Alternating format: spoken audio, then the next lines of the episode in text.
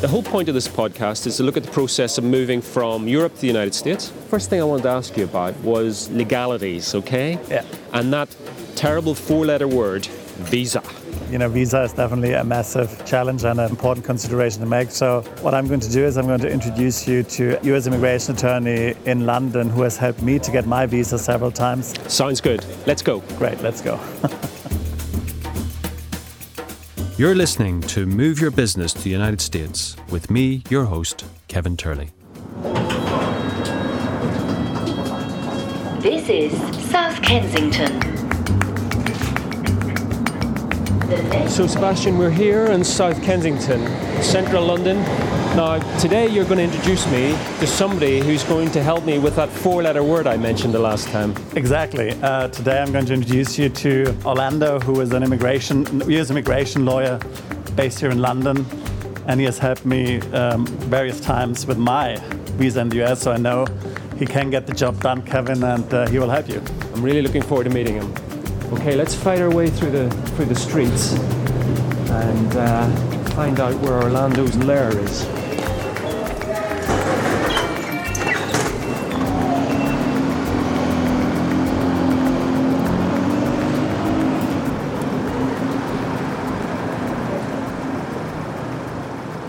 Okay, so we're we're just coming up to the offices here of Orlando in uh, in this part of South Kensington, which is full of embassies and hotels and museums. And we just passed the Natural History Museum, which is ironic given that London is about as far from natural history as you can imagine, unlike Texas, say. Right, where there are venomous snakes everywhere, right? So, I mean, Yeah, we've got a few snakes in London, but uh, they're normally walking on their hind legs around the place. Okay, so let's go in and find out from Orlando then what we're doing. I think we passed it because this is 180, this is 171, so it must be down this way. Okay.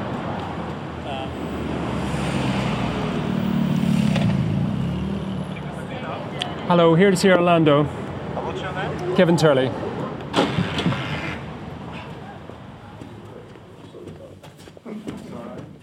So here we are. We're in. We're actually in the office now of Ortega Medina, and we're just about to meet Orlando. Sebastian and I. Sebastian has worked with Orlando, and he helped him in his process of moving to the United States. So in a minute, I think I think this is Orlando coming through now. Hello, gents. Orlando, good to meet you. This is Sebastian. Kevin. How are you, Kevin. So Orlando, good good to meet you here in your office in central London in South Ken. Um, can you tell me a bit about yourself? Sure. Uh, I'm Orlando Ortega. I'm a U.S. immigration lawyer, originally from California. Uh, before I practiced U.S. immigration law, I was actually a criminal defense lawyer. Wow. And in, in California? in California. Yeah, and uh, from there, because some of my clients who weren't U.S. nationals were placed into deportation, I, my entry into U.S. immigration law was in defending my clients in uh, deportation court. So eventually, people started to uh, consult me with regards to visas and all, and eventually, I shifted out of criminal defense and into uh, U.S. visas and eventually business visas. And that was about 20 years ago. And so I've been doing U.S. business visas since. Okay, but that, that that's fine, Orlando. But that's California. How did you end up in London? Well, uh, we were uh, one of the first internet-based uh, U.S. immigration businesses based on a, a Canadian model for a company that I had worked for previously. And uh, so as soon as we put ourselves out on the net, uh, we started getting inquiries primarily from uh, the United Kingdom. And uh, so the feedback to us was if we had some kind of an office in the UK, uh, clients would be more likely to hire us. And so we launched a, an office here 15 years ago. Now I'm here with Sebastian, and uh, the key thing here is that you actually helped Sebastian realize his American dream some years ago. Yeah, that's true. I mean, in fact, Orlando and I worked together for the first time in 2008 uh, when he got me my first ever, you know, L1 visa to open a business, to open an office in Miami, and then the renewal as well, you know, and then again in um, 2016. So yeah, basically we started there 2015. Yeah, so I've I worked with. Um, Orlando and his very competent colleagues um, a number of times successfully.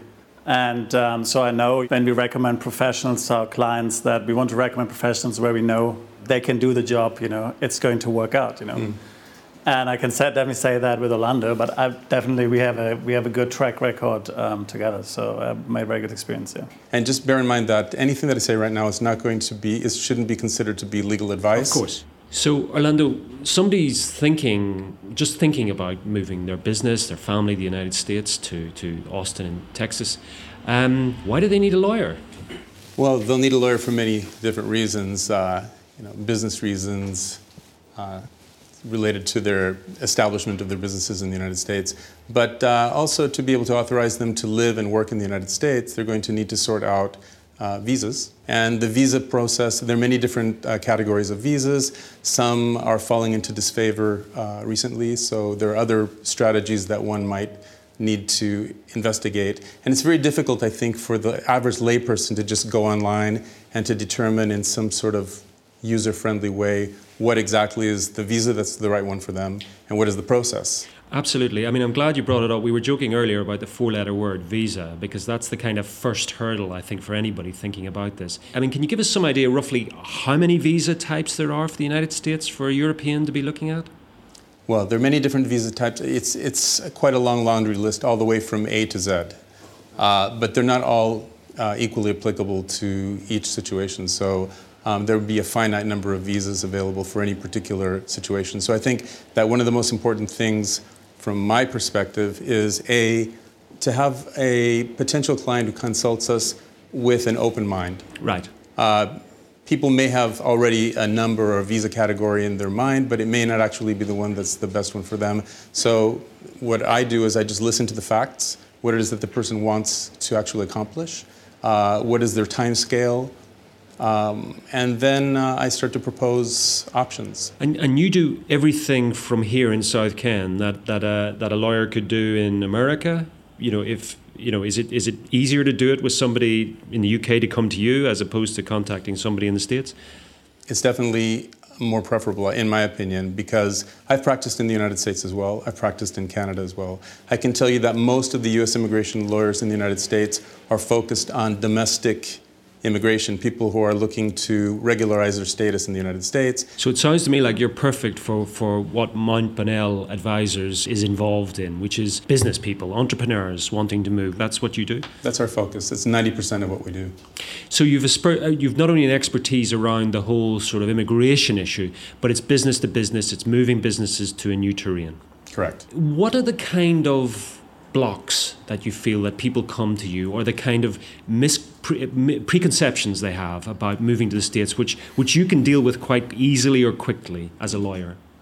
Well one of the first things that people where they go wrong is there is a category of visa called uh, b1 business visa. One of the things that, that people do go wrong is that the b1 visa category is known affectionately as a business visa. And so people believe that when they have a B1 visa or they enter the United States visa waiver in the B1 category, that they're able to conduct business.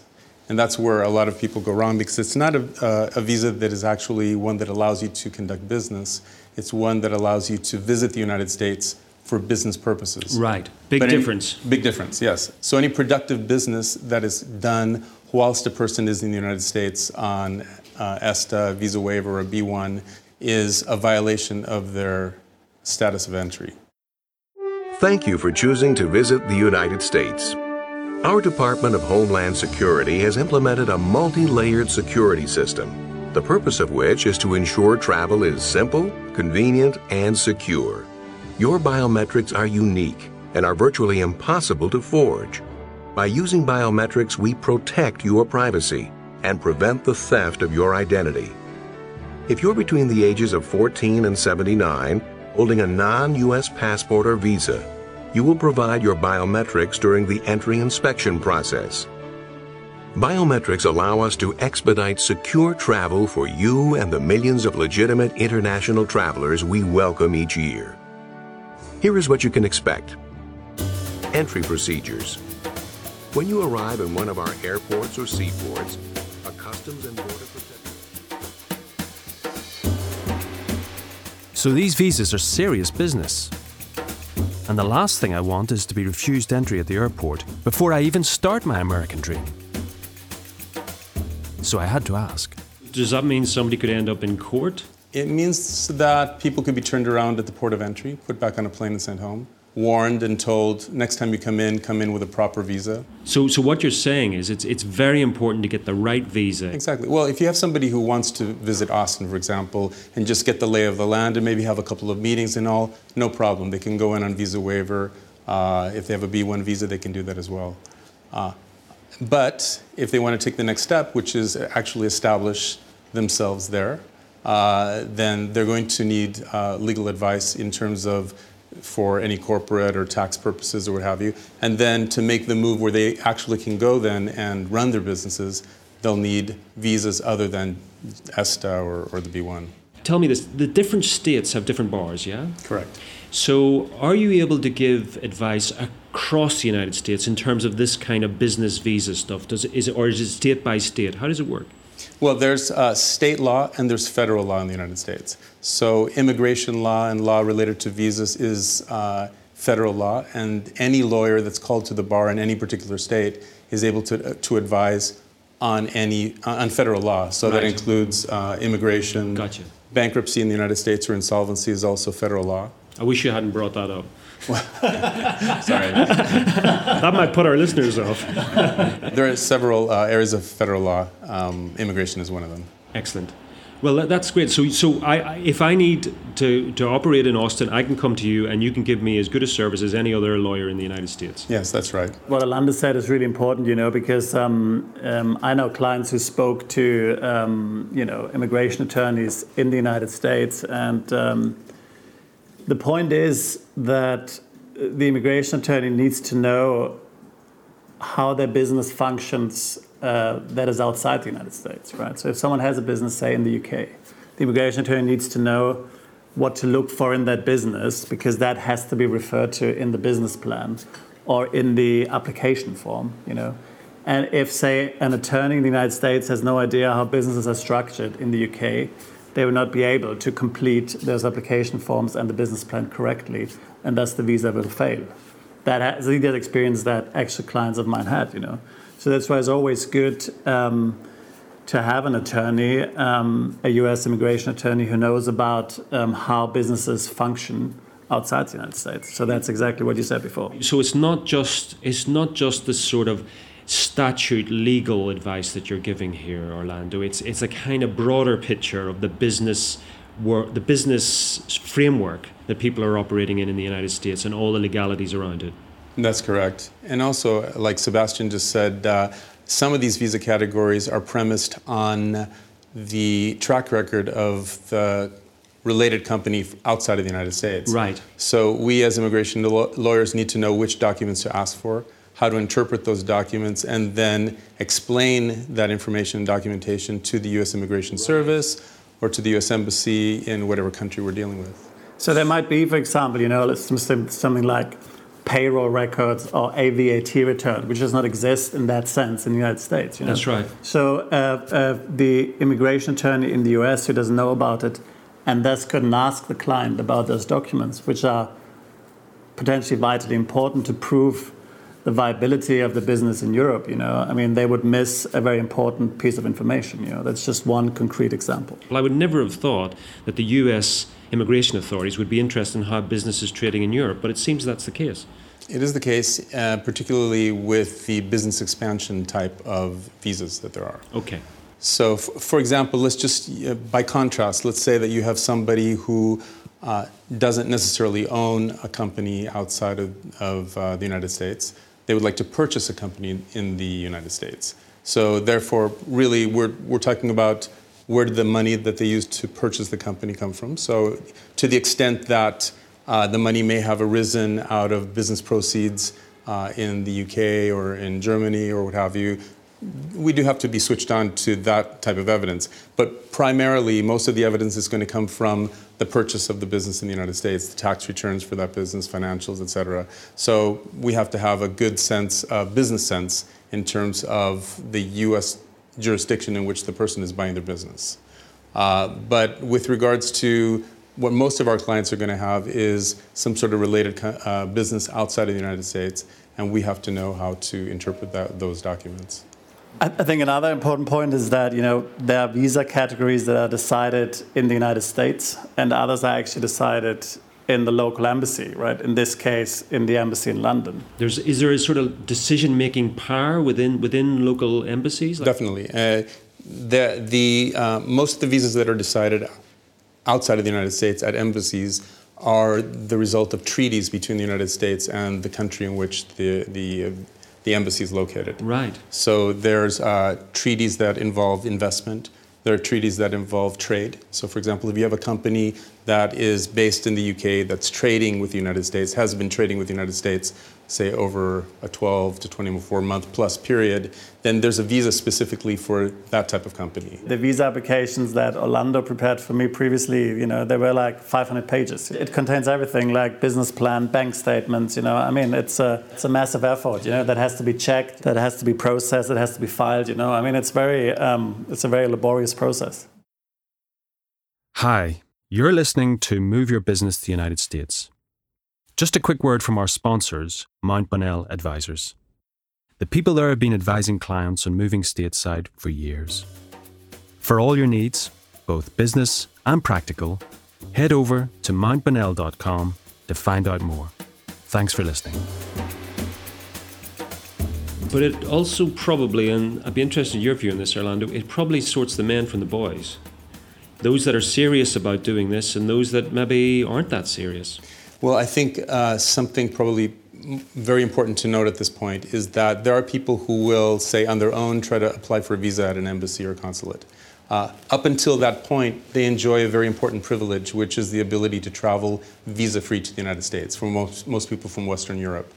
However, if they make an uh, application to the embassy for a visa and that uh, application is turned down, that individual will lose their right to travel visa free to the United States under Right, ESTA. right. So that's a very uh, uh, important consequence to take into consideration. So, if only for that reason, uh, that individual should be consulting with the U.S. immigration lawyer. And what we do often do is sometimes we'll discourage somebody from making an application because it may be that that things are not quite uh, ready for uh, an application for a visa yet. Maybe in six months' time it will be, but that the the our clients have to be fully informed before we file any applications with the government so that they know exactly what they're getting into. That's a really important point. So it's almost like they need to have a preliminary chat with you before they they're, before they're even starting that process to, to sort of sort out in their own mind where they and their business are up to. Exactly. Yes. Right. Is that something you did, Sebastian, when you when you set out on this journey? Oh yeah, def- definitely, definitely. I mean, I first remember I had a, I had a consultation with uh, you know Orlando. I think we met in this office even the last time for a la- um, for around an hour or so, um, and um, discussed. I them. mean, were you aware then how complicated things were? Yes, because I had applied for it previously, you know, so this was my second time round. But I mean, um, as it was my second time, I didn't just assume that things had stayed the same, you know. I assumed they had changed. So I talked to Orlando, you know, for about an hour in a consultation.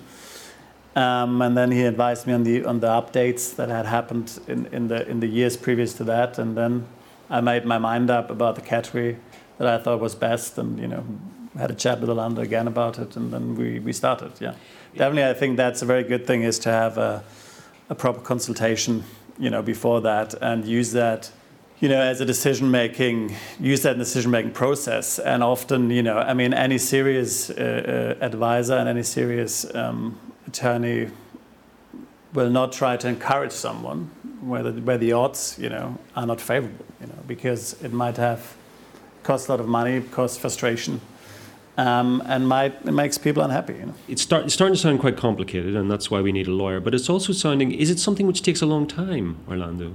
Well, if we have a highly motivated client uh, and that has time to be able, because this, this is another thing, is that the lawyer doesn't do all the work. The lawyer directs the gathering of information and documentation, puts it together, presents a legal brief to the government. But it does take time on the side of the client as well. So some clients are able to just hit the ground running, and we can have a visa for them potentially within a 90-day period. Really? Yeah, something that will allow them to live and work in the States uh, for up to five years, uh, depending on the category. But there are some clients that they hire us and they say, look, my window uh, of uh, when I want to be in the States is nine months from now. I want to take things slowly. So in that case, things will progress slowly because we'll time our work to, to work together with the client. Why is it that somebody may want to start the process now but not move for another six months to nine months? Maybe they have children that they, they need to enroll in school and you know, they're planning in advance, they're picking which is the school they're going to enroll their children in. September's the start of the school year for children in, in the States, usually. Um, so everything will be geared in that direction. But from my experience, I would recommend anyone wanting to move to the United States on a visa like this, on a business visa, to apply. Um, I mean, to, to start planning and start to talk uh, uh, to Orlando at least a year in advance. I, I would concur with that. I would say that anybody who calls expecting to be there in 90 days or 60 days, it's, that's most likely that's not going to happen. Yeah, probably best take a holiday and come back. Exactly. and, and it is true that uh, there are people who've consulted with us even maybe two years ago, and then we don't hear from them for a year, and then suddenly they call us and say, I'm ready to go now. Now, in that situation, though, there may be things that will have changed, um, perhaps in just sort of the uh, the view of the government with regards to this visa or that visa, or what have you. So we usually will have to um, reassess the case. Okay, so so what? It's a dynamic process. You, the the whole vi- visas one year, visas different the next year, and so on and so forth. I mean, the other thing, um, Orlando, do you get people who kind of work out their own thinking through the visa process? Do you know what I mean by that? That they're in two minds, or they're they're not hundred percent convinced about moving their business to the United States or emigrating, or their wife isn't, or whatever, whatever. Do you find that people are sort of sorting their own stuff out through the visa process? Yeah, that often happens. Uh, many times we've seen where, when there's a family situation, maybe the spouse with the children says, uh, once you get the visa and everything's set up in the United States, then let me know and I'll come and join you. But up until then, you know, don't even mention anything to me. So, But I give you another example. Kind of example, I have a friend who works for Apple. You know, as a British guy, and works for Apple in a very good position. And uh, it took him, even in a management position, two years. You know, with Apple. You know, biggest, Wow. most valuable company in the world. And it's an, Amer- years, and an. American company at that. Yeah, to get a visa, you know, um, to move to the US, you know. So, you know, often it, it really doesn't matter, you know, how important you are and not, you know. It is really, a, uh, you know, it takes a lot of planning um, and uh, consideration, you know. I think ideally, if someone really sits down and, and sets out a plan that includes everything, which includes their, their business expansion, the business side of things, tax, visas, everything, so they have a strategy going forward, then I think that usually works best. And like Sebastian is saying, intelligent people will do this at least a year in advance. They're going to be planning all of this. But what invariably happens in cases where people don't really even think about visas, they think about the business side, and all of a sudden it's like they wake up 90 days before they want to be in the States, and they say, oh, oh, that's right, I need a visa for this. Uh, and then they start, start to kick off the process at that point. That puts them quite behind uh, their timeline. Orlando, what's the most satisfying part of your work? I think that people, uh, when they're expanding to the United States, or they're, it's, a, it's a new life for them. It's a new chapter, and, and they're very, they have anxieties, but they're also very excited about it. And once the, the, um, the goal is reached, it's, it's a party for everybody. I mean, everybody's very happy about it. So that, I do like that. It's, um, you, you, you feel some of that in the process? You know, feel some of the excitement, somebody's having their American dream realized? Oh yeah, yeah, definitely. I've got a case of champagne uh, delivered last week uh, to, to show the happy clients. you can show it after we record it. So the goal of moving one's business to the United States, of achieving that dream, you help facilitate that, and you're as happy as anybody when somebody realizes that dream. Oh yes, yes, definitely. So it's a win-win all round. It is.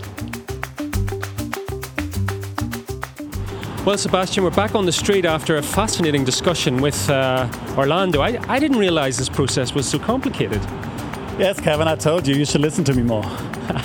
Well, that's something I'm going to be doing throughout this podcast, listening to you more. So, where are we off to next? Um, I guess we need to uh, have a beer, you know, to celebrate the successful completion of this podcast. No, that's the wrong answer. so, uh, Sebastian, uh, thank you for introducing me to Orlando. That's really interesting. So now we've got the four-letter word out of the way, visas, uh, or visa. Um, where are we off to next? Well, it's uh, off to Texas, right? Next week we are flying to Austin. Really? Yes, exactly. Flight's booked, hotel booked. Let's go. Okay, let's go. You've been listening to Move Your Business to the United States with me, Kevin Turley. A huge thanks to my producer, Emmett Glynn, who produced this podcast for Mount Bonnell Media. To find out more, go to mountbonnell.com. And remember, dream big, dream America.